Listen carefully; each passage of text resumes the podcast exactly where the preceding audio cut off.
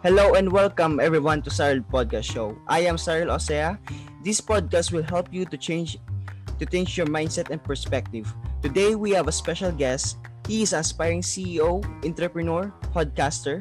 Please welcome Richard Flores Bautista. Hello? Hello, hello, hello Cyril, hello guys. Mga Cyrinatics. ano pa ano pa pangalan ng ano mo, ng fan mo? Um, hindi ko pa alam bro, hindi ko pa alam. Okay, okay. oh, hindi pa alam. So, um, Richard, um, ano ba gusto mong tawagin sa'yo? Richard ba Flores? Yung nickname mo, nickname. Ano ba? Richard. Flores Richard. is my middle name. Yes, yes. So, Richard. Richard. Okay, let's go. So, Mr. CEO. Mr. Wow. Richard. Oh.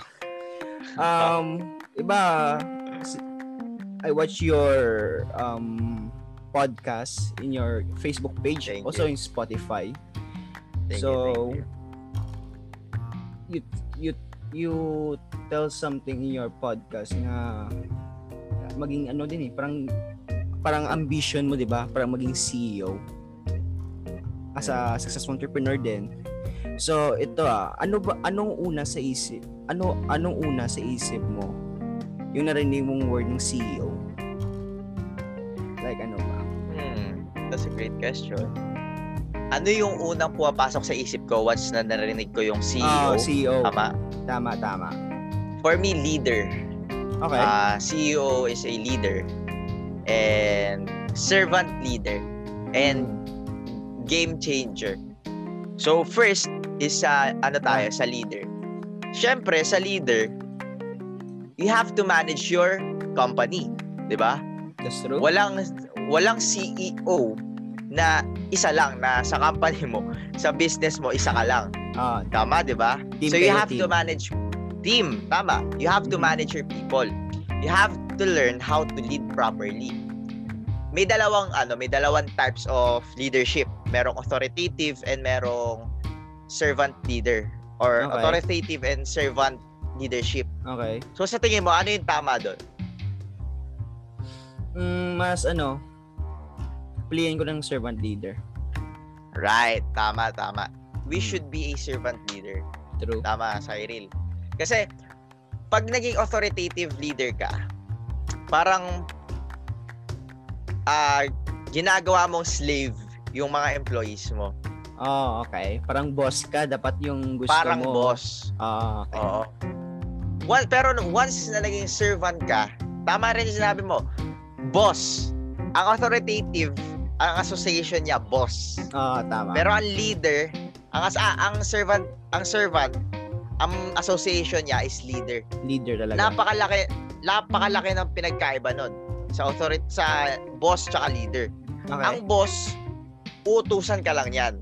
Mm, Utusan ka lang. Walang Tama. pakialam sa walang empathy. Walang hindi ka papakisamahan. Basta ang nasa utak niya, gawin mo to, gawin mo 'yan. Yan ang boss. trabaho. Oh, Pero- trabaho lang. Mhm. Pero ang leader, tutulungan ka niyan, iaakay ka niya. Iaakay ka niya na kung paano yung gagawin mo, ituturo niya. At may pake siya sa'yo at may empathy siya, may empathy siya sa'yo. Okay, yun okay, yung first okay. natin. Okay. Ah, yun yung tama, first tama. natin. Aha. Second natin is game changer. What do what do I mean by game changer? Ano sa ba yan? mo, ano yung ano yung, hindi, sa tingin mo, ano yung game changer? Sa utak mo. Sa akin, Bakit? Hmm.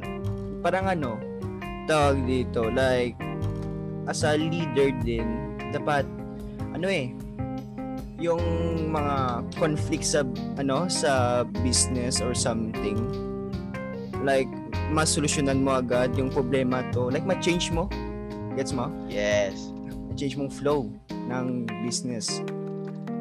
Very good. That's right. You have to change uh your uh, you have to solve a problem. And That's true? last ka, ka kahapon lang nag-live ako and uh, Okay. uh, inask ko si Sir Fit uh, a lot of entrepreneurs uh, Sir Fitz, Sir Alex, and Sir J. Paul Hernandez. And Okay, then, okay. si Sir Fitz, ang sabi niya, you should be a problem solver. Skills na dapat meron ka as an entrepreneur. Tama. Problem solver. Tama. Hindi hindi lang siya basta sa mga employees mo but you need to change the world. Let's take for example, ang ang entrepreneurship kasi hahanap ka ng mga problema. Yan ang yan ang trabaho mo. Hahanap ka Mm. ng problema and Kasolusyonan mo. gagawan mo siya ng solu- oh, Solusyon. gagawan mo siya ng solusyon. That's Tama. right. Agree. Let's take for example, uh, Steve Jobs. Steve Jobs, ang nakita niyang problema, napaka-chunky ng phone. Yung analog na phone, yung talagang pang radyo, yung malaking phone. Yung may keypad pa. Oo, Pero ang tama. ginawa niya, nag in- nag-innovate siya. Ang ginawa niya, gumawa siya ng touchscreen which is iPhone. iPhone. And yes. then se- yes. And then second is let's say for example the MP3 or iPod. Before yung dati. para oo. makapag Mm. before para makapakinig ka, kailangan yung rad- may radyo ka talaga na hawak na stereo stereo ata tawag doon Oo. para makapakinig ka. Pero and bibilin mo 'yon. Bibili ka pa ng plaka noon. Kada isang kada isang CD or Oo. plaka tama. before ka before ka makapagpatugtog. Pero Oo. pero gumawa si Steve Jobs ng paraan or ng solution sa problema na yun. Gumawa siya ng iPad which in that time ah 3,000 musics in your pocket. Hindi mo na kailangan ng maraming CDs, mga ganyan. Mhm. In your pocket na agad 3,000. Pero ngayon, almost billions or billions of music sa iPad which is sa atin din. 'Di ba? Kahit sa naka iPhone, naka Android tayo, naka laptop, Spotify, 'di ba? Oo, tama. bro, Ayun. tama. That's entrepreneurship for me. First is leader, second problem solver. Problem solver. That's great, that's great. Nabanggit mo kanina yung kay Steve Jobs, 'di ba? Yung dati yung phone parang keypad, 'di ba? Na isipan ko din yung kay ano Elon Musk, 'di ba? Dito sa Mm. world ano, 'di ba? ah, crowded na like maraming issue. So ginawa ya, ginagawa ya nga yung gusto ya mga tao makapunta sa Mars, parang ganun, 'di ba? Narinig mo 'yan. Yes, yes. Parang ganito. Hmm, tama, tama. So, nabanggit mo kanina yung problem solver ah sa entrepreneur, di ba? So, punta naman tayo like um, as a aspiring CEO entrepreneur, how will you Mm. value yourself, also yourself, ha? And, and your employees in the future? Mm. How do I value myself and my employees? Mm. So, I can value myself firstly by knowing my worth. Aalamin ko kung ano yung worth ko. Ah, I will set boundaries sa mga bagay-bagay. Hindi ko papayagan na ah, you step in the line or below the belt na mga Mm. bagay. Mm. Ako ako yung tao na yes, ah ah barkada tayo, pero once na tinapakan mo yung pagkatao ko, ah X ka na sa akin, parang gano'n. Ah, Ah, I see. Kasi, you should know your worth. And ah sa mga ano rin, sa mga tao rin na may mga may mga ano, eh, may mga sinasabi, may mga tao na martir, may mga tao na hindi nila alam. Oo, Tama. Sa pag-ibig, which is sabi mo, ah, scope din ng ano, scope din ng ah, ng podcast mo about love. ah, that's true, that's So, true. Tama naman din, bro. So, ano, ah you should know your you should know your value. You should know your worth first para sa sarili mo. Mhm. You should respect yourself. This is not about being ano, this is not being about being selfish, about being arrogant. No, this is not about that. It's just that you should know you should value yourself. You should know the limits na pwedeng gawin sa'yo ng mga tao at Oo. pwedeng ah, at mga hindi pwedeng gawin sa'yo ng mga tao. Mm.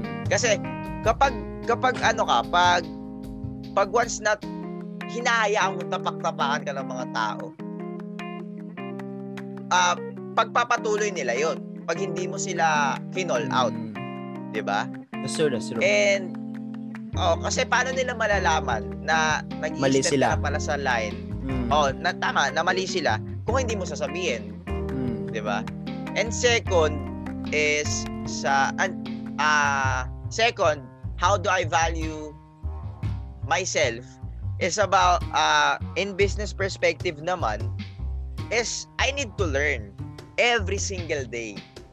Kailangan kalaban kalaban ko yung sarili ko. Ka- kailangan kalaban ko yung sarili ko na this is me Challenge now. mo. Ah. Oh, this is me Tama. now. I should be like the, I should be here tomorrow. Hindi ka pwedeng magiging ano ka lang, magiging stagnant ka lang in one bubble. You should strive for the better. Halimbawa, may goal ka ngayon. May goal ka ngayon. Once na na-succeed mo na yun, once na na, na fulfill mo na yung goal mo na yun, you should aim for the bigger goal. Kailangan That's true. maghanap ka na ulit ng bigger goal. Tama. Wag kang wag kang mag ano, wag kang maging komportable kumbaga sa mga goals mo.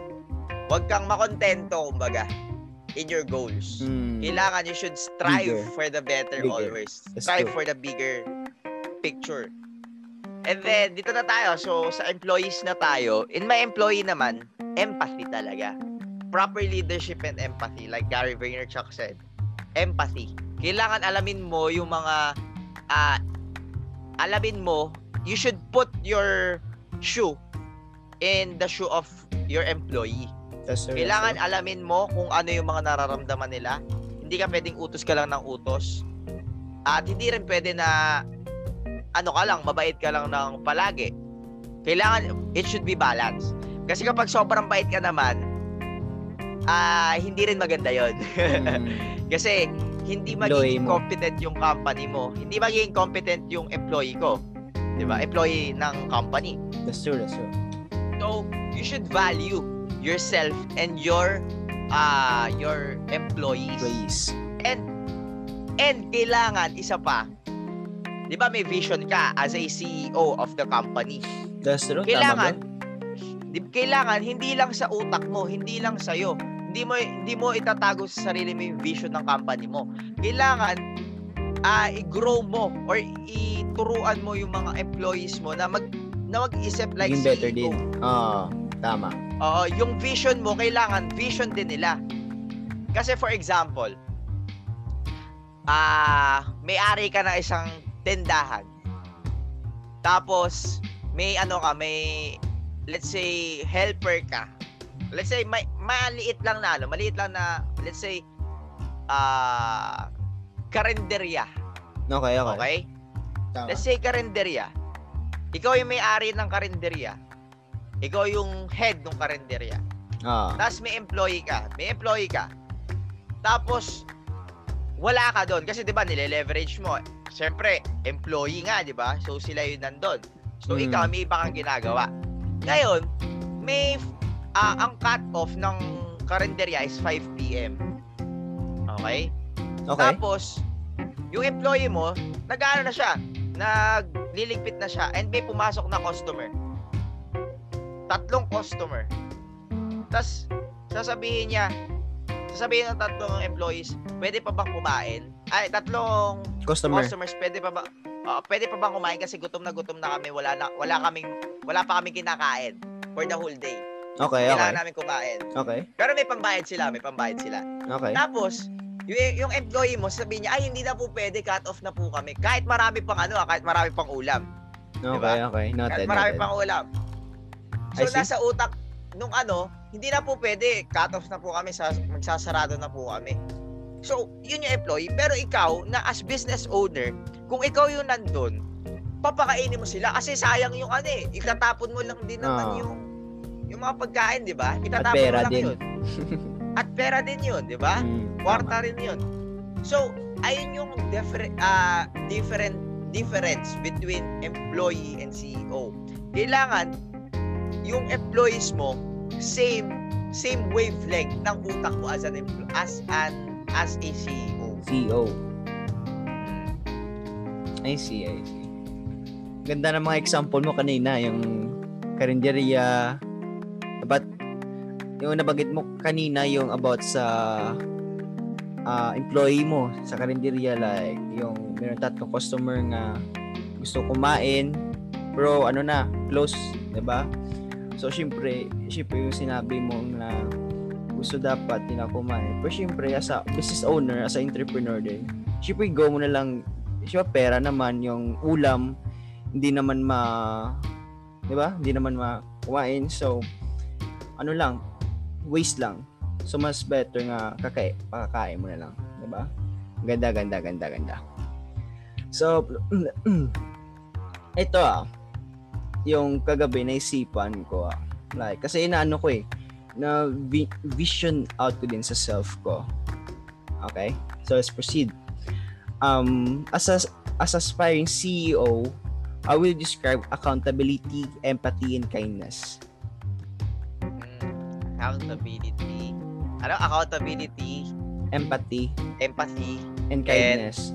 kindness. So first, accountability. This is a huge part of a of being an, a CEO. Kasi you are the C, ikaw yung CEO ng company mo. You own it. true, true. Ikaw yung leader doon. So, lahat ng maging mali mo, mali mo. At Hmm. lahat ng maging mali ng employees mo, Mali mo din. mali mo rin. Oh. That's the accountability. yes, tama So, bro. you should you should lead them properly talaga. Ito rin ah ah kasama rin to sa mga sa leadership. Kasi ako rin meron din akong mga organizations na nahawakan which sobrang saya ko at sobrang gusto ko na may hinahawakan ng organizations. I've been president for a lot of organizations.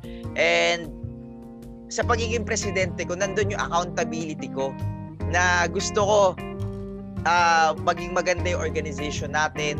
Gusto ko maging maayos, maging orderly, systematic yung organization natin. And kapag Okay. kapag may, may mali, for example, ikaw, may organizations ka ba na kinabibilangan ngayon? Mm, ngayon, hindi pa, hindi pa. Ah, in in past few years, meron kang organizations na sinalihan.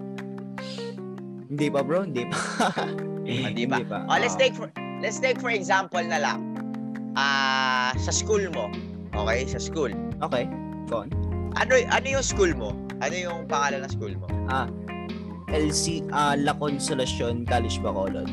Ah, yan Ah, school ko. LCUP, LCUB, LCC, Okay. LCCB.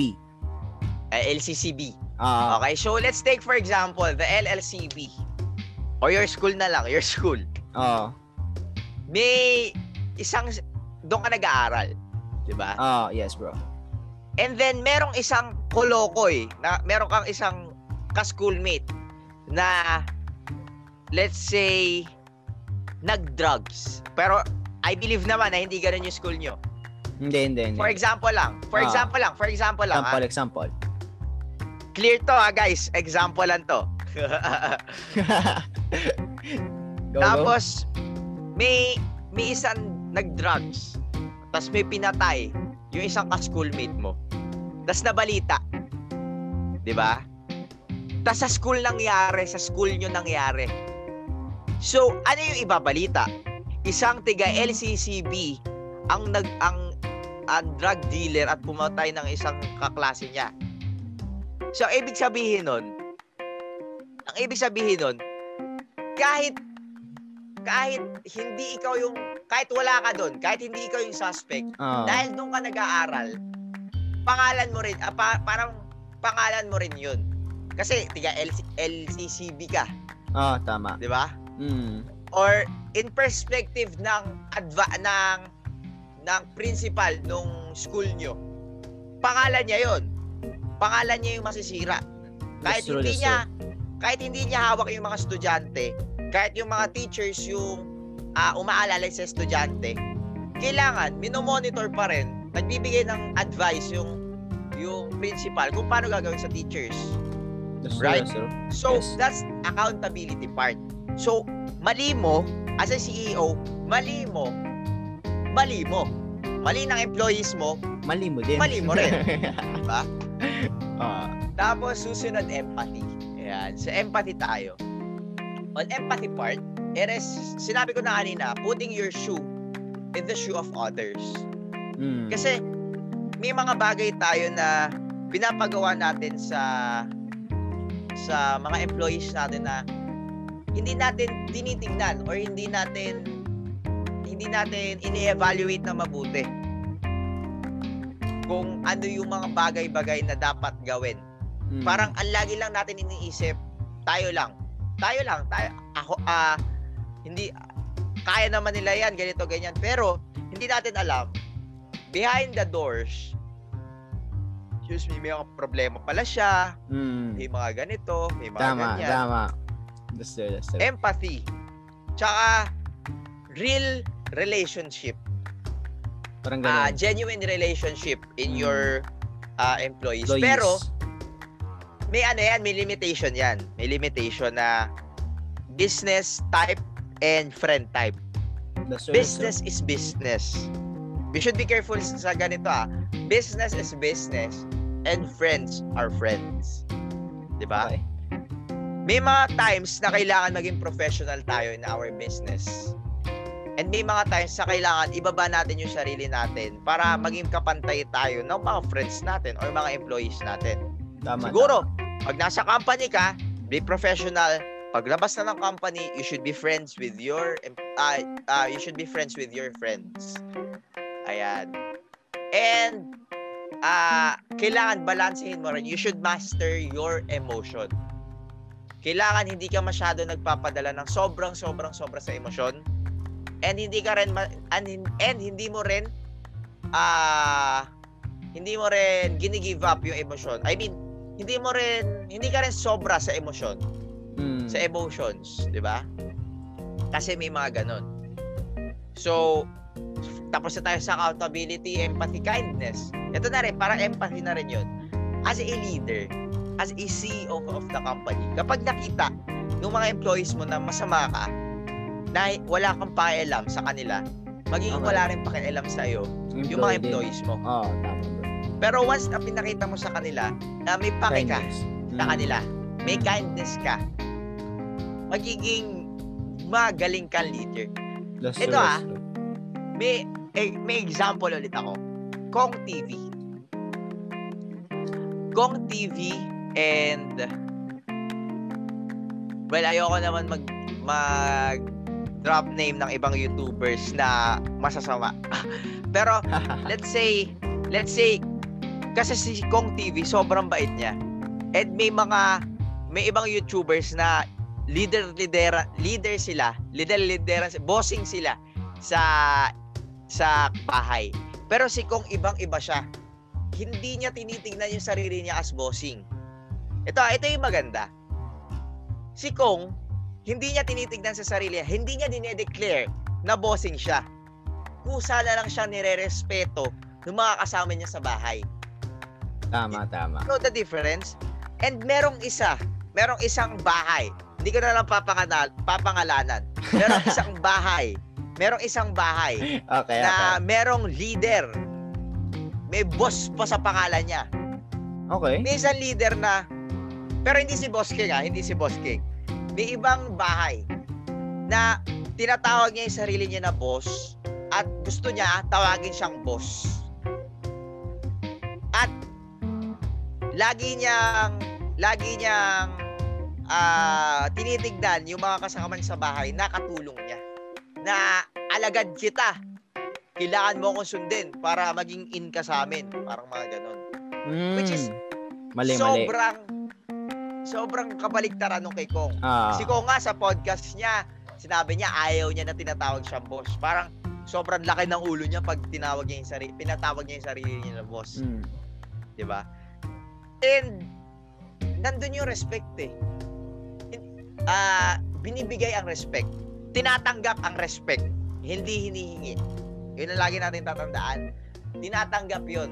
Kusa nilang ibibigay sa iyo 'yon kapag karapat dapat kang bigyan, ka, bigyan, Bigyan ng ng respeto. kung kare Oo, kung karespe-respeto ka. Mm, tama, tama bro. Pero if ide-demand mo na respetuhin mo ako. Ako ang boss dito. diba? Sa tingin mo magiging maganda yung ano, magiging siguro magiging siguro aandar yung organization nyo pero hindi tatagal. hindi tama siya bro. tatagal. May true, aalis that's at aalis dyan. Alis din. So, thanks for your wonderful answer, Richard. Um, hmm. So, di ba nabanggit ko kanina yung accountability, empathy, and kindness? Right. Paano mo yung i-combine yung tatlo? How will use it? Yung tatlo yan. Okay. So, accountability, empathy, and kindness. Hmm. Siyempre, accountability, kapag leader ka, kapag CEO ka ng isang company, Hmm. once na CEO ka ng isang company, sabi ko nga, mali mo, mali mo. Mali ng employees mo, mali mo rin. Okay. So, dito ra- darating yung proper leadership na kailangan mong turuan yung mga employees mo kung paano yung gumawa ka ng ecosystem or ng ah, ng ecosystem ng ng environment na maganda para sa office nyo. Para At para sa comfortable yung mga company mo. employee. Ah, tama. Yes, comfortable. Ah, that's true, that's true. And then, because of that, accountability, because nababalance mo yung sarili mo, your emotion, empathy. Kakausapin mo yung mga employees mo, kakausapin mo yung mga executive, simula sa executive hanggang sa janitor. Kailangan same. Kung paano mo tratuhin yung business partner mo, Ah, ganon mo rin dapat traduhin yung, Yung sa janitor. pinakamababa. ah, Like j- the janitor. that's true, bro. Kailangan I agree. same lang. Hindi hindi yung dahil CEO ka na, mataas na tingin mo sa sarili mo. Dahil kapag sobrang taas ang tingin mo sa sarili mo, lalagpak at lalagpak ka. Ayun. So empathy. Ah, you should put yourself sa shoes ng iba. And kindness, like the, the empathy. Kapag may empathy ka, kapag in-empathize mo, kapag may pakialam ka sa mga employees mo, magiging mabait ka sa kanila, That's true, bro. I agree, I agree. 'di ba? Parang si. Gary V. Di ba? Yes. Ano eh, like, ano lang to ah, parang add-on sa st- story natin. Ano eh, parang, parang si Gary V din eh. Na, ba? Yung every video niya, Instagram niya, mga short vids, ba? Always, he, he always mention accountability, compassion, humility, empathy, kindness, gratitude, grateful, di ba? Parang ganun, happiness, perspective, di ba? Parang ganun. So, ito ah, kasi mga ganitong bagay, bro, ah, syempre, medyo, ano natin eh, mag-guess na natin anong, anong meaning yan, di ba? So, ito ah, paano mo ba tulungan yung mga negative mindset ng mga tao? Like, i-change yung perspective at yung mindset nila. Okay, Mm. let's go. Wow, that's a very good question. I love that question, Cyril. Okay? Thank you, So, bro. well, it is it is my goal. It is my purpose in life. Sorry. It is my pers- purpose in life. Kaya meron din akong podcast. Meron din akong podcast na The Richard Bautista Show. Mhm. Where, yun ang, ang tagline ko doon, welcome to the Richard Bautista Show, where my goal is to lead you to have a right mindset so you can achieve the success in your life. So, That's great. mindset, mindset is everything. Yung sinasabi Tama, mong bro. negative, hindi mo siya, hindi mo mapipilit ang tao kung may negative kung may negative association siya sa pagiging mayaman, pagiging mahirap, Mm. or mga bagay-bagay na negative, hindi mo siya mapupush. Pero That's true. matutulungan mo siya, matutulungan mo siya sa mga ways na ah matutulungan mo siya na mabago yung perspective, yung Perspective. perspective niya, Ah, tama. yung mindset niya. Well, that's my goal, that's my purpose in my podcast. Kaya rin ako nagpa-podcast like you para maituro kung ano nga ba, ano nga ba yung tamang mindset, positive mindset of uh, being an entrepreneur. Tama, Lalong, yun ang niche ko, yun yung target ko, yung mga young entrepreneurs. Kasi ngayon, sobrang dami na ng mga kabataan na ah, gusto maging CEO, gusto maging entrepreneur. Tama, and I'm tama. here. I'm here to help you guys. And Cyril, Cyril's podcast kasi nakikita ko yun din yung goal niya. So, hey, let's go. Oo. So, lahat ng mga nababasa ko, lahat ng mga lahat ng mga ng mga lessons na napapag-aralan ko sa YouTube, i-share ko lahat sa inyo guys. And I'm willing to share. Mag-message lang kayo sa akin sa mga tanong nyo. Actually, last, ano lang, kagabi lang, sobrang saya, sobrang saya ako sa feeling. Ito yung ano, ito yung addic- addicting part ng ginagawa natin sa purpose natin. Once na may magte-thank you, once na may magte-thank you sa'yo, na sasabihin na, thank you na baho, na ba, na baho, na, ba, na bago mo, na bago mo yung perspective ko sa buhay, na bago mo ako Mm. sa association ko sa ganito, sa ganyan, na Mhm. which is ah parang na-lead mo ko sa tamang path. May nag-message siya na ganun, na which is friend ko din, na hindi ko siya ine-expect na malaki pala yung impact na nabigay ko sa kanya kahit kasi ano ka- actually kaklase ko siya shout out Jasper Tan kung nanonood ka man sobrang saya ko sobrang nakakataba ng puso nung nag-message ka sa akin nung nag-message siya sa akin na Hey, let's go. Bro, nabago mo. Nabago mo yung path ko sa buhay. Nabago mo yung perspective ko sa buhay. Na with that is my purpose. Na parang sa sarili ko, wow, na-fulfill ko yung promise ko sa sarili ko, my purpose in life. let's go. Ganda, ganda. na sinabi ko sa kanya na yung tinuruan ko siya about Rich Dad Poor Dad na Okay, kinentuhan okay. ko lang siya. Kinentuhan ko lang siya, hindi ko siya actually binentahan ng Rich Dad Poor Dad, hindi ko siya ah, sinabihan na makinig ka sa akin, ito yung tama, ito yung tama. Kinentuhan ko lang siya kung ano yung mga sinasabi sa libro. And that time, ah, nasa utak ko, sabi ko parang parang wala namang pakialam to sa mga pinagsasabi ko. Titigilan ko na nga, mga ganon. Okay. And then, and then, dumating sa point na, ito na, yung day na to, ah nagbabasa na siya ng libro na Robert Kiyosaki. As in, apat na yung libro niya na Robert Kiyosaki. Uy, ganda, ganda, ganda. Nakaka-proud, nakaka-proud. And I'm a avid fan. Reading talaga, ah, reader talaga. Pero ngayon, ngayon lang, ngayon, ngayon lang rin yun. So, sa inyo guys, sa mga, ah, sa mga Zyrenatics, Cyrilnatics, tama ba?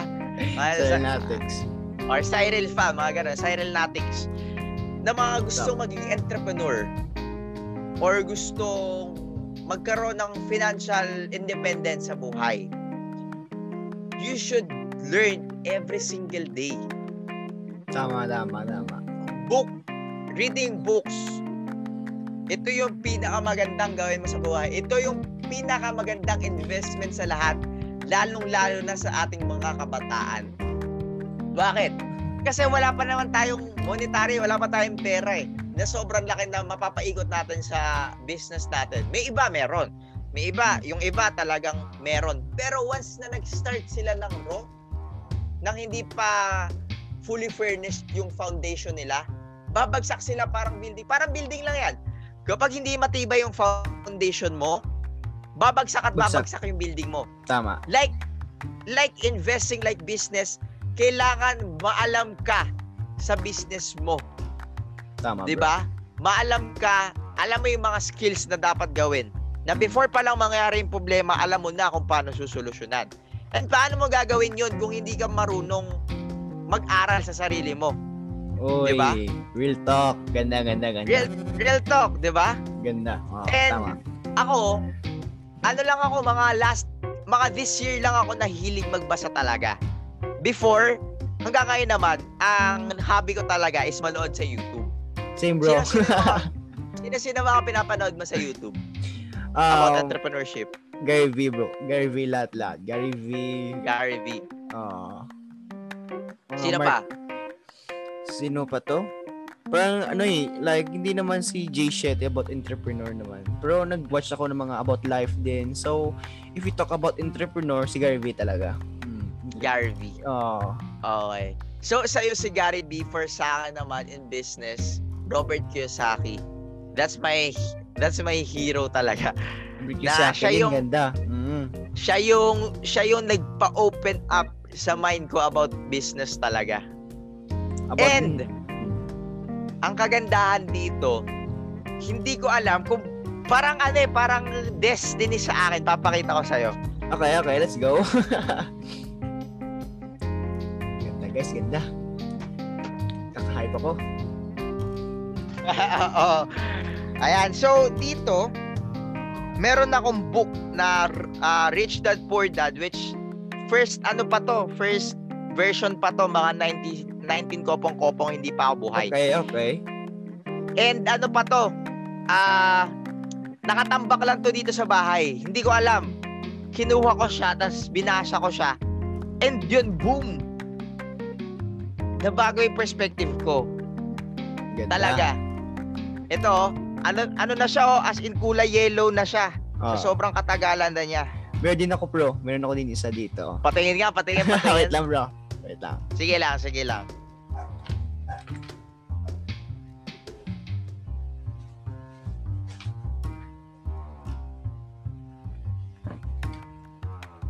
Ito bro. Ito, ito, ito. Uy. Wow! okay. Yan. Lahat ito na, Version. oo. Lahat, lahat ito nabasa ko na. Oo. Ito, kita mo yung yung mga Wow. Ano, ano, Napalo-palo ah, na. ba- basang-basa talaga ah. Oh, bro. Finish That's na to. good. Ah, Mm. diba? And then ito, ito yung mga bagong purchases ko sa ng mga libro this month this year lang 2021 Okay. kasi nag-lockdown. So ayan, ito yung mga selection ko. I suggest din guys, ito yung top th- top 3 books na maisasuggest ko sa inyo na basahin nyo. First is How to Win Friends and Influence People. Ayan, Mhm. ayan. Sinong author? Second- si Dale. Okay, okay. Ah, si Dale Carnegie. Okay, Dito, okay. Matututo ka kung paano kung paano yung tama na pakikitungo sa iba. Mga Okay. mga mga employees, mga tao, mga CEO or kahit sino man. Actually kahit sino. And how to influence them.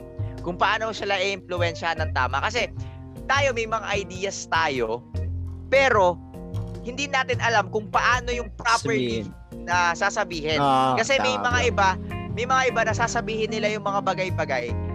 Pero ah may mga times na nagiging harsh. I mean, hin- walang masama sa pagiging harsh eh.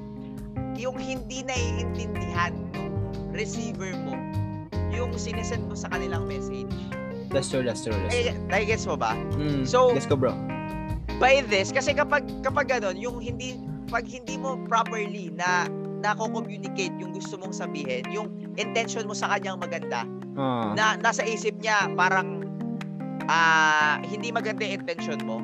So, titigil na sa pakikinig sa'yo. Pero by this, by influencing them, by influencing them, na ito yung tamang gawin, nasa sa'yo kung gagawin mo o hindi. This is the ano, this is the book for you. mm, And this is from Fully Book. Fully Book baka naman. Ayan. sponsor. Ah, ito yung ano, ito yung pinaka-favorite kong bookshop ngayon. Ayan, sab share ko lang. Tapos pangalawa, this. Think and Grow Rich. Ito. Ay, akala ko yung Robert Curry sa akin, di pala. Napoleon Hill siya. Hill. Okay, okay. Ito naman kung paano yung mindset ng entrepreneur or mindset ng mga ng mga rich people. Kasi mindset is everything. Yun yan yung tagline Mm. ko, mindset is everything. Same, bro. And sinabi rito, sinabi rito na kung ano yung nasa isip mo, yun na magiging Gawin mo. action mo. Or Mm, gawin pa- mo. pabayin natin. Pabayin natin. Kung ano yung nasa isip mo, yun yung lalabas sa bibig mo. Kung ano yung Mm. lalabas sa bibig mo, yun yung lalabas, yun yung magiging action mo. Action. Kung ano yung magiging action mo, yun yung magiging future Result. mo or magiging result mo. Yep. Diba? Tama. Tama, bro. So these, so these three are my ano, my books recommendation, top three book recommendation Okay, okay. sa inyo sa inyo lahat, mga ka-Cyril fam. Ayan. Ganda, ganda. Grabe, no? Ito, eh, kasi ako, ano eh, meron ko isang book. Yung ano, kung, yung, ka, second book ko, nakalimutan ko saan ko nalagay. Mm. Kasi ano yung maraming, ano eh, maraming ah, paper dito. So, okay lang. So, nandito yung Tingnan ka Mangko kay Jay Shetty. So, ito Oh, guys, wow. ah, ito na. So, ito guys, ah, ang kay Jay Shetty, ito, ah, i-recommend Wow. ko to sa'yo, like, um, if gusto nyo magbasa about kay Jay Shetty, because he talk about purposes in life. Train your mind, peace, and purpose every day. So, di ba maraming tao like, ano mangyari sa buhay ko, like ano mangyari sa akin, parang ganito, parang wala mangyari, di ba? And also, negative, negative, negative impact sa life sa mga tao. So, nandito lahat yung gusto nyong sagot nandito kay ano, Jay Shetty. Isa din siyang entrepreneur din, podcaster. Shout out sa Jay Shetty. Let's go. So ito bro, ah. why do people listen other judgment or opinion? Diba feeling, Okay, so- diba, parang di bang feeling yan, uh, sometimes negat, um, ka negative impact din sa ibang tao. Parang ganun, di ba? Ma-feel din, no? So, bakit sila nakikinig sa judgment ng Mm. iba? mm, tama. Okay. So, before tayo mag-ano doon, before tayo mag-jump dun sa question na yun, dadagdagan ko lang yung sa pagmamasa ng libro. So, sa mga tao na hindi ah, mabasa ng libro, yung tala- may mga tao na ganun eh. Yun talaga, pinanganak sila na hindi sila ma- mahilig magbasa. Don't worry guys, marami kayong matututunan through podcast. You can listen sa podcast like Cyril Podcast, my podcast, podcast ng iba, ah, Diba? Podcast. Tama, bro. podcast about entrepreneurship. Kasi here sa Philippines, kay, dati pa talaga yung podcasting eh, pero here sa Philippines, ngayon na nagbo-boom ang podcasting talaga. Ang dami nang nakikinig sa podcasting, sa mga podcast. Tama, bro. And it is our learning age. Kasi ito yung ano eh, yung, yung era eh. Dati ang era is pure entertainment, which is YouTube, vlogging, Mhm. mga ganyan. Vlogging. Pero ngayon, lumilipat na tayo sa education side, sa educating ah, part, Part. education part ng buhay natin, which is podcasting. Tama. Y- galing yan kay Sir Ron Serbate, yung, yung ah, CEO ng Podcast Network Asia. So, ayun, listen to podcast and watch YouTube videos. Ayan. Yun yung pinaka-recommendation ko sa inyo para matuto kayo. Yun talaga yung kailangan meron tayo guys. We should learn every single day. So balik tayo sa question mo. Your question is, bakit tayo nakikinig sa mga judgment ng iba? Mm. Ah, kasi ganito yan eh. Ah, lumaki tayo simula pagkabata natin. Ah, ang system nating mga Filipinos is kailangan mo makinig sa magulang mo. Right? Mm, tama. 'Di ba? Kailangan mo makinig sa magulang mo at kapag sinuway mo yung magulang mo, masama ka. Ah, 'di ba? So, yun yung naging association natin sa buhay natin na kapag hindi ka nakinig sa magulang mo, masama kang tao or hindi ka or hindi ka mabait. Which is ah, sa part kasi ng magulang, gusto lang nila na maging maging better tayo sa mga desisyon natin. Kaya kaya nila nagagawa yun. We understand that. We have empathy Pero sa mga Oo, sa mga tao na hindi mo naman kapamilya, yung let's say basher kumbaga. Okay. Let's say sa mga bashers. Kung lagi mo silang iintindihin, ako kasi ano eh, ah, hindi ko masyadong iniisip yung mga bashers. Well, may mga sinasabi sila na nakakatulong sa akin na ma-improve ko yung sarili ko. Pero karamihan sa lahat, karamihan sa bashers kasi, ah, ito ah, sa mga bashers or sa mga negative people na let's say pinipersecute ka or ah, hinihila ka pababa or sinasabihan ka ng mga hindi maganda. Okay. Nalulungkot ako sa mga taong gano'n. Alam mo kung bakit? Mm, bakit, bakit? Parang, parang alam mo na yung sasagot ko ah. Parang narinig mo na to ah. oh, bro. Bro, Ah, bakit, kasi- bakit? It is the reflection of themselves. Kung ano Tama, yung bro. sinasabi nila sa'yo, kung ano yung sinasabi nila sa'yo, reflection, kunyari, sinabihan ka na, ah, pangit ka, Ah, reflection, re- yun yung insecurity nila sa sarili nila. tama, Na- bro. Subconscious, subconsciously lang. Which is yung statement na to galing kay Gary Vaynerchuk, which is your Yup. idol. Yup. Di ba? Agree, bro. It is the re- reflection to, reflection to, nung yung mga sinasabi nila sa'yo, yung wala kang kwenta, mga ganyan, reflection yun ng sarili nila kung sino yung inse- kung ano yung insecurity nila sa sarili nila. 'Di ba? Tama, and- bro. Tayo, tayo isa individual, bakit natin iintindihin yung mga problema ng iba na bakit hindi na lang natin problemahin yung mga sarili nating problema? Yup. Self-growth, brother. Kesa, kesa mag-spread tayo ng negativity sa iba, lalong-lalo na sa mga trolls. Yup. Sa mga trolls sa YouTube, sa, sa ano, sa Facebook. Meron 'Di yan, ba? So, yan. sobrang nanghihinayang ako sa kanila kasi wini-waste nila yung time nila sa hate, hatred. Wini-waste nila yung time nila Mm, sa pagko-comment ng kung ano-ano sa mga bagay-bagay. tama. Pero kung ibuhos nila yung yung time nila na yon sa magagandang bagay, grabe yung magiging impact sa kanila Sa life nun. nila. Tama. Sa life nila. That's true ba? Tama, tama. so, namagip mo kanina yung about kay Gary V, Gary Vaynerchuk about other people opinion or judgment. I agree with that yung sinabi mo. Ah, kasi, like, why, bakit sila nagko-consume na, like mga 3 minutes video sa'yo or ma- ang podcast natin, like, just to, to, tawag dito, comment negative sa, an- comment sa, ano, negative, di ba? So parang ano din, sinabi mo, syempre, we show kindness, empathy sa tao yan. Kasi ano yun, nag- sinabi mo kanina, nag-reflect sa kanila. So that's true din. Because they're, they are sad inside. Di ba? That's why That's right. insecurity, in- insecurity. Tama, tama bro. Let's go. Ito ah, like, um, ba, ah, tao dito, mali ba mag-judge judge sa self mo? Mali ba yan? Or ano lang? Mm, curious ako eh, like, ano ba? Depende what what kind of ano ba? What kind of judgment ba? like, example, mm, like I said earlier nga about sa opinion sa other people. So, syempre, uh, i-judge mo din self mo nga, ganito ba ako? Para ganun, di ba? Or something uh, hindi natin i-fix or something uh, hindi natin improve. Ah, Okay. So ano yan eh, parang ano lang yan, parang asukal. Maganda siya kapag moderate or konti. Or moderate kapag tama lang yung asukal. Maganda siya sa katawan natin.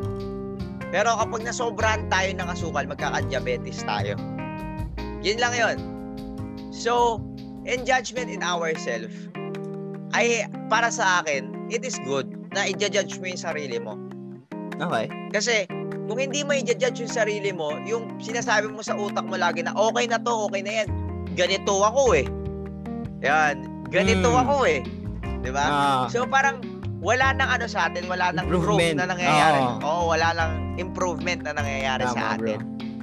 Pero if gagawin mo is i-judge mo yung sarili mo na for the better. Gagawin mo yung mga bagay na sa tingin mo makakatulong sa'yo mismo. Mm, in the future Pero, din. Pero kapag sobra naman yung judgment mo or overthinking, Overthinking na. nag-overthink ka, Mm. na dahil sa pag-overthink mo, hindi ka na nakakausad, which is sa growth part pa rin. 'Di ba? Hindi ka Tama, na bro. nag-grow kasi sobrang sobrang iniisip mo yung sasabihin ng iba. Which is for Mm. me, I don't give an I don't give a F. mm, Mm. Diba? Gary V kung ano yung like. sasabihin ng iba. Mm. Legit 'yun kasi ito ha, tignan mo. Gumawa ka ng bagay na tama, may sasabihin yung tao sa'yo. Gumawa ka ng mali, may sasabihin yung tao sa'yo. Oh, So, tama saan ka bro. lulugar? Saan ka lulugar, di ba? Hindi na lang. Saan ka Hindi na mag-listen. Hindi na lang mag-listen. Parang Diba? gano'n kay Gary V. Ang gawin mo, ga- gawin mo yung mga bagay na tama. At gawin mo yung mga bagay na gusto mo. Mm. Don't listen sa kanila. Ganun lang yon. Don't listen sa mga sasabihin ng iba. Kasi at the end of the day, they will thank you sa mga ginagawa mo. Kung tama ah, kung tama. Again Tama. ah, guys, and Cyril, kung tama yung gagawin mo. Okay? Kung tama. Pero kung sa mali, X tayo doon. Ekes. Pero kung tama, kung para sa sarili mo, purpose mo yon, tama yung ginagawa mo, huwag mo isipin yung isipin ng iba. Isipin mo yung mga yung impact na ibibigay mo, na ibibigay mo sa mga tao. Tao. That's it. Ganda, ganda.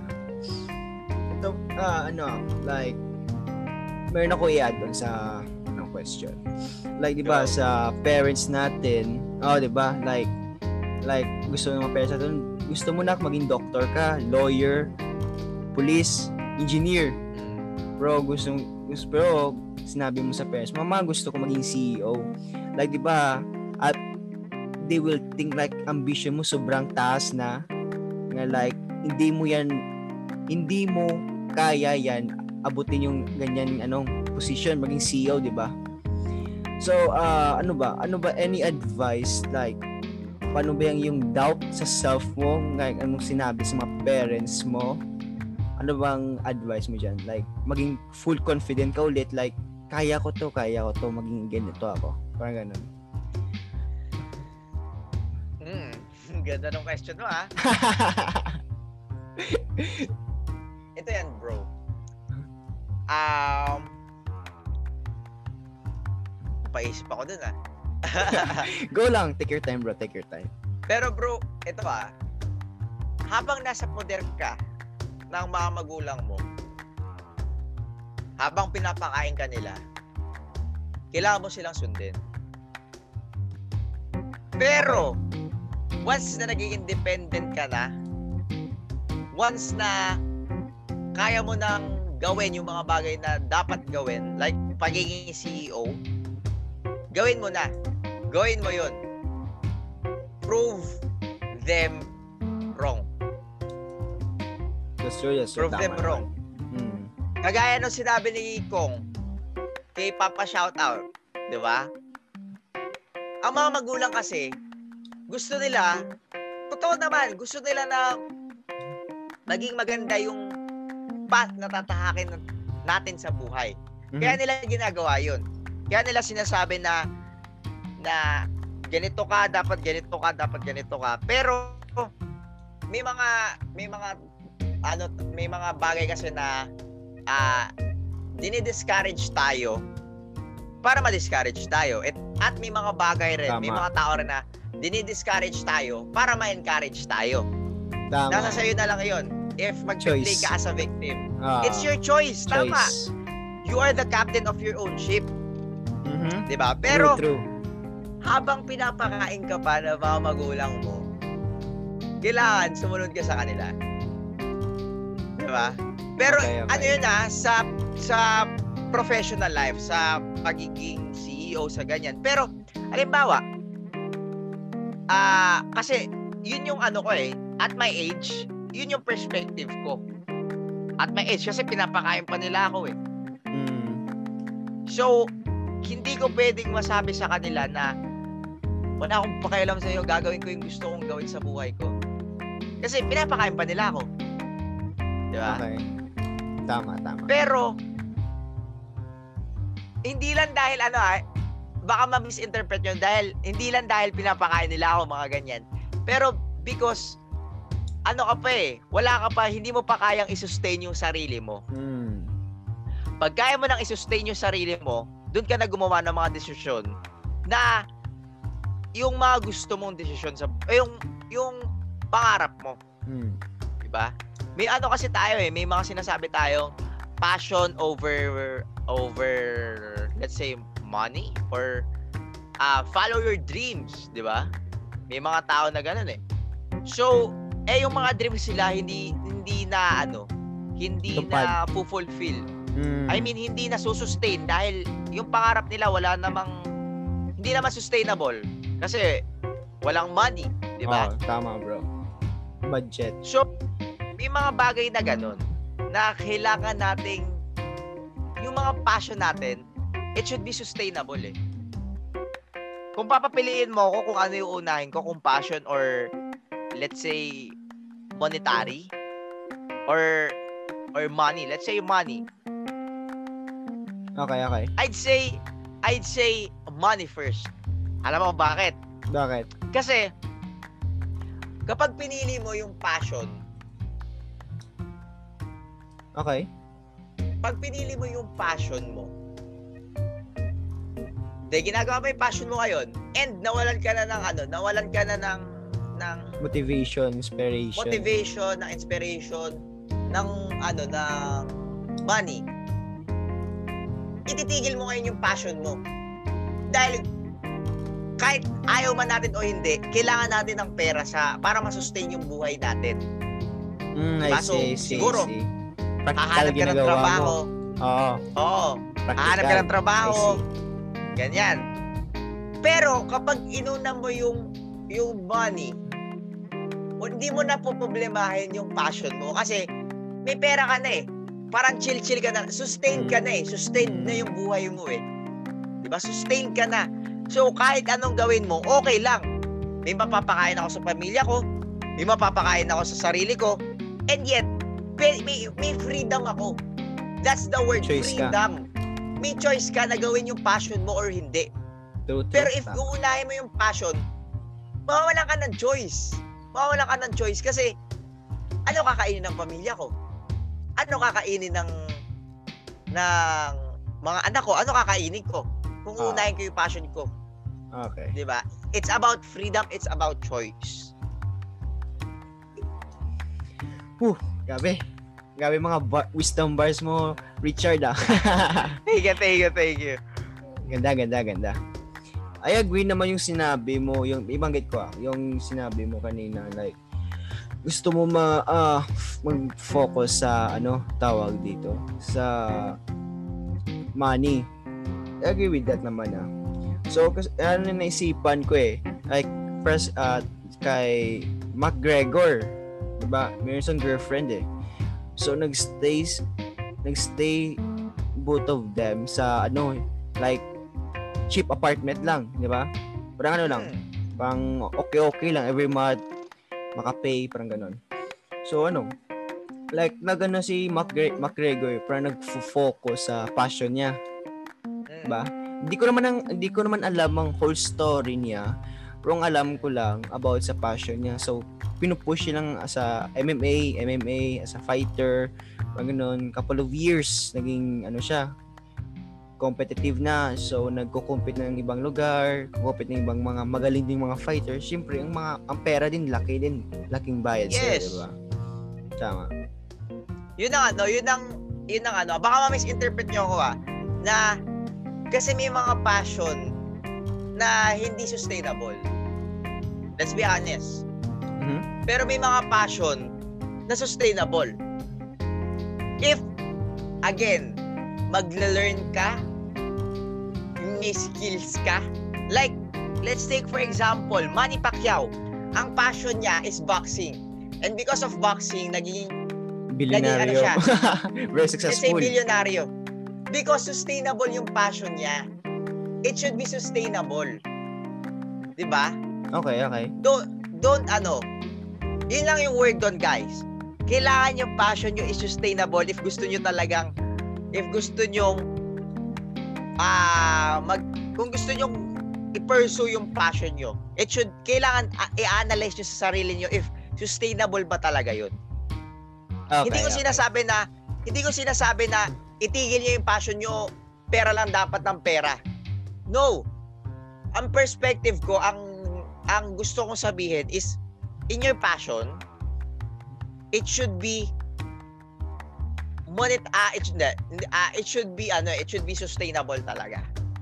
Kasi I for see, example for example gawa ka ng gawa ng bagay pero wala namang wala ka naman maipapakain. 'di ba? Tama. Wala ka naman maipapakain sa sarili mo at sa Oo. pamilya mo. Babalik at babalik ka sa ano babalik at babalik ka sa sustainable na bagay. Ah, tama. hahanap hanapin mo hahanap kahit ayaw mo kahit ayaw mo hahanapin mo yung sustainability so kung kung ngayon hahanap ka ng passion na sustainable na magli-lead sa money Aha. ang end result nun may freedom ka may freedom ka between your passion and your ah, sustainability Okay, ganda, ganda. Ano ba yung mga passion na hindi sustainable? ah okay ayo ayoko mag ano eh, ayoko mag-drop name Bang- ay, ayoko Ah, mag-drop Okay, okay. It's Kasi- okay, it's okay. may mga bagay na sa tingin ko hindi sustainable pero yung Okay. iba nasusustain nila 'di ba so ayun That's true, that's true. Tama naman. What about podcast? Sustainable ba to? For me, yes. That's true. Actually, ako din. yes. Ako din, ako din. Agree din ako. I'll tell you what. I'll tell you why. Podcasting is very sustainable. Lalo-lalo na sa ating nagsisimula ngayon. Ah. Okay, before,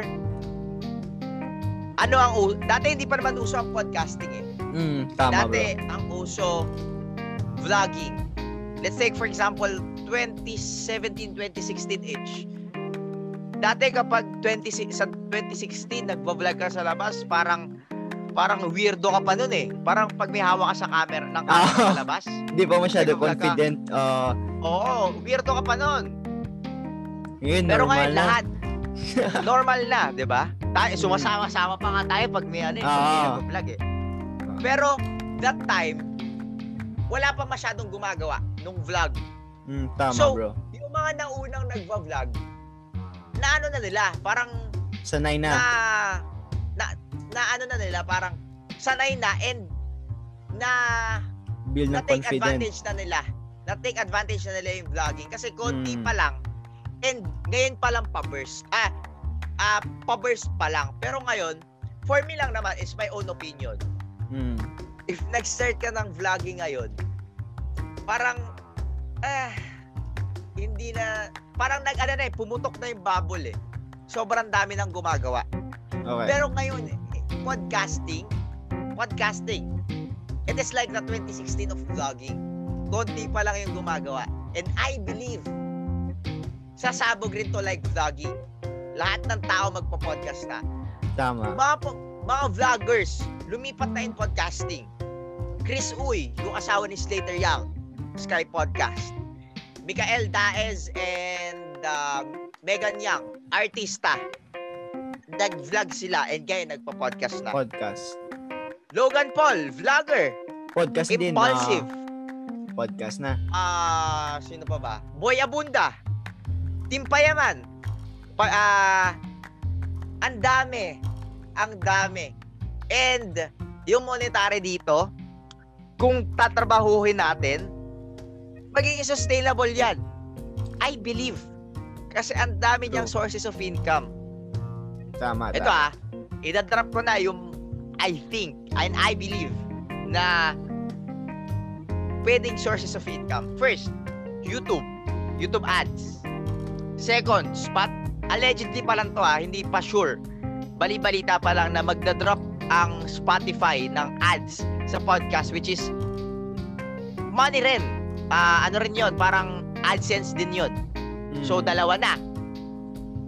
Podmetrics. So, Podmetrics is the easiest way to monetize your podcast. So, kung ikaw ay isang podcaster, gamitin mo yung, Code. gamitin nyo yung link ko, TRBS, ah that's capital TRBS, to monetize your podcast.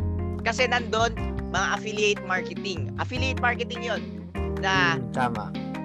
na i-advertise mo yung mga mga mga items or mga company and kapag may nag-click or may nag-buy doon sa in-advertise mo magkakaroon ka ng commission or incentive doon sa company and third third sponsorship ay fourth pala sponsorship Mm. And kapag sa, pag pinopost mo sa Facebook, pag nagla-live ka, eventually kikita ka rin doon. So, 'di ba lima? Ang dami, ang daming sources of income. Tama, That's bro. podcasting. And la, isa pa, sobrang kunyari, business owner ka, Nagpo-podcast din. Tas ano, this is ano, credibility to na maraming makakakilala sa'yo, makikilala yung business mo para magkakaroon ka ng authority. Kumbaga, na makikilala ka ng mga tao. And yung opportunity nito na podcasting, sobrang laki. Sobrang laki ng opportunity nito. Like, for example sa akin, dati, hindi ako nakakausap ng mga entrepreneurs, ng mga successful people. Wala akong excuse para kausapin sila. Pero by podcasting, may excuse na ako na, can you, ano, can you, can I May- talk to you? Be my Can I guest. interview you? Can you be my guest? Can I interview you? Ah, para sa podcast ko. So, yung stories nila, yung kwento nila, naiintindihan ko. Yung mga Mm. mistakes nila na nagawa, ma-avoid Maralan mo. Oh, maralan mo din. di ba? Mm. Podcasting is grabe. Kaya kung ikaw isang ah ma kung gusto mo mag-podcast, start now. Sobrang sobrang lalo na kung may talent ka or kahit wala kang talent eh. You can ano eh, you can master it, you can practice it. The skill Ah. of talking. Like what Cyril yung ginagawa niya, di ba? Nag-interview siya ng mga tao, nag-interview siya ng mga ng mga people na natutut na yung mga kami na guest ni Cyril na podcast, masaya kami dahil may na-share kami na na value sa mga audience. And tama, tama. in part of Cyril, natuto na si Cyril, natuto ka na Cyril, na share mo pa yung knowledge mo na natutunan dun sa guest mo. Na share mo pa sa mga audience. Yes, Diba? po, tama, tama. Ganda, ganda, ganda. Maraming maraming tingin tutunan ngayong gabi ah. Let's go. Ito bro, um, um, any advice about entrepreneur, uh, sa aspiring CEO, entrepreneur, like any advice about businesses, like insert ko lahat to ah, businesses, Hmm. life, selves natin, like any advice, entrepreneur, ano, entrepreneur, ah sa aspiring CEO, entrepreneur, um, ano bang ano bang advice mo ah, sa sa tao? Ano to yung sinabi ko? Yung about sa self natin Hmm. about life businesses. Hmm ano ba? Okay. So, ang may advice ko, learn talaga eh. hmm And don't, don't, don't, ano, huwag kang matakot magkamali. Kasi, yun ang pinakamagandang advice sa lahat. Kasi, yung iba, kaya hindi sila nag start na ayaw nila na maging entrepreneur kasi natatakot sila magkamali. Or kahit Mag-fail. hindi lang entrepreneur eh. Afraid sila na gawin yung mga bagay na gusto nilang gawin. Kasi, may mga factor na, ay, madjudge ako, ay, baka magkamali ako. May mga ganun eh. Kaya, may mga bagay na hindi na tinutuloy. And because of that, sobrang opportunity. I'll, I'll give an example ulit ah. Let's take for example yung example mo kanina, si Elon Musk. hmm Di ba may Elon company, Musk may, may company siya na SpaceX. oh tama Okay? SpaceX is the first private uh, private company na nagdi-deal sa ibang ano, ibang planeta. oh Kasi na, yung isa NASA, 'di ba? It's public. hmm So, itong ano, itong ah, itong SpaceX private company. Dahil may desire si Elon Musk, Elon Musk hindi siya takot magkamali. Alam mo yung ginawa niya? Nagpatu ah gumawa siya ng spaceship, spaceship or ano ba? oh Spaceship ba tawag doon? So, lahat kasi ano siya, eh, formerly ano siya, eh, formerly PayPal. Siya PayPal yung- din isa siya sa mga founding ah, tao sa PayPal. So, nung nabenta yung PayPal, nagkaroon siya ng certain amount of money. Hmm. Tapos, inano niya yon hinati niya yon sa between Tesla. and Eh, I don't know SpaceX. if Tesla and SpaceX. Hmm, dalawa yan and then- dalawa yan Oo. and then after that, nag-risk, nag-risk si Elon, Elon Musk. na kahit low chance of probability, nagpalipad sila ng spaceship. ah papunta sa Mars. And ang nangyari, in first try, fail nag-fail. Hmm. Ang sakit nun, billions of dollars. oh Di ba? Nagkamali ka. Pero si Elon Musk, persistent siya. Hindi siya takot magkamali. Oh Tinry niya ulit ng pangalawang beses. Ano kaya nangyari? fail ulit Nag-fail ulit. Tama. Ah. Nag-fail siya ulit. And, nag-try siya ulit. Pangatlong beses. Ano sa tingin mo? fail ulit Nag-fail ulit. Tama. Nag-fail ulit si Elon Musk. In the third time. In the fourth time pa lang siya tumama Ah, na fourth. successfully lumipad yung yung Ah. spaceship niya. Sa tingin tama. sa tingin mo Cyril, kung si Elon Musk hindi siya persistent, natakot siya magkamali. Sa tingin mo successfully kung kung tumigil siya sa pangalawang beses na nag-fail siya, sa tingin mo magiging successful siya? as a Maging- entrepreneur? maging ano din, maging maging rich richest guy in the whole world kasi siyang di bang top Mm. 1 ngayon. Um, Hmm. hindi. Kasi ano yun eh, nag-stop sa eh. Nag-stop sa. That's right, di ba? So kung tayo, as an entrepreneur, ito pa, as an entrepreneur, we are the 1% of the whole of the whole population. Lagi niyo tatandaan yan. Lalo-lalo na sa mga startup startup entrepreneur. Kasi as a start, ar- startup entrepreneur, gagawa ka ng mga bagong bagay na hindi normal. Let's Tama. take for example, 'di ba? Let's take for example. Ah, Steve Jobs. Ulitin ko si Steve Jo- ah, si ano na lang. Si sige si Steve Jobs. Dati akala ng mga tao baliw siya Mm. kasi yung idea niya parang hindi makatotohanan. 'Di ba? Pero nung nagawa na niya, wala na nagawa yung mga tao. And ang kagandahan, yung mga nagdududa sa kanyang tao, gumagamit na rin ngayon at gumamit na rin ngayon, gumamit na rin nung product na inintroduce niya. Mm, tama, Kasi bro. as an entrepreneur, we are problem solvers eh. We are, ah, we are solving problems na wala pa. Lalo-lalo na sa mga startup entrepreneurs.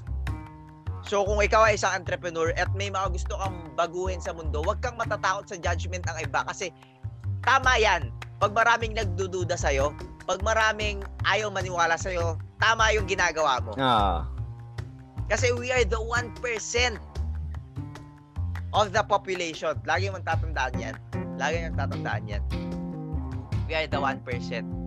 So, entrepreneurship. So, fail big.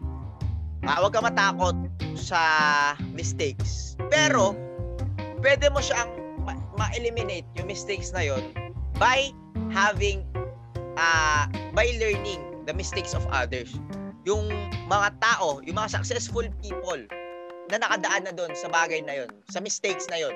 mm. So, network. Network sa mga tao na mas successful sa'yo. Surround yourself. Surround yourself with successful people People. because their experience will lead you to the right path. Yung Tama, experience nila, yung experience natin. nila, malelearn natin. Yep. And maiiwasan na natin yung mga mali. So, Yep. Tama. find a mentor and self-education. Self-education talaga. Tama, bro. Self-education and find a mentor. Yun. Uh, gabi, gabi, gabi, gabi. May init ng ano ah. Mainit, mainit ah, mainit. Mainit, mainit. Oh. Whew.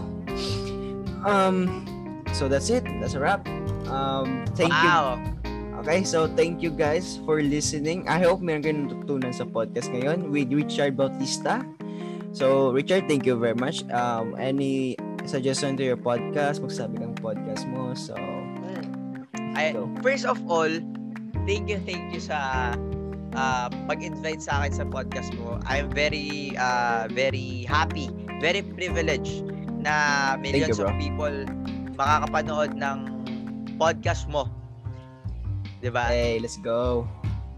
Tama, And tama. sobrang sobrang saya ko na may mga matutulungan akong tao like yung audience mo and like you. I hope na marami ka natutunan kahit papaano at Yes, bro. mga audience mo rin. Mga Cyril Marami, fam marami. or Cyril Natics. And uh, don't forget, don't forget to subscribe sa podcast ni Cyril kasi sobrang ano, sobrang dami yung matututunan sa podcast ni Cyril at sobrang dami ring alam ni Cyril Oh. about bagay-bagay. Talaga, about entrepreneurship. Kasi nag-aaral siya eh.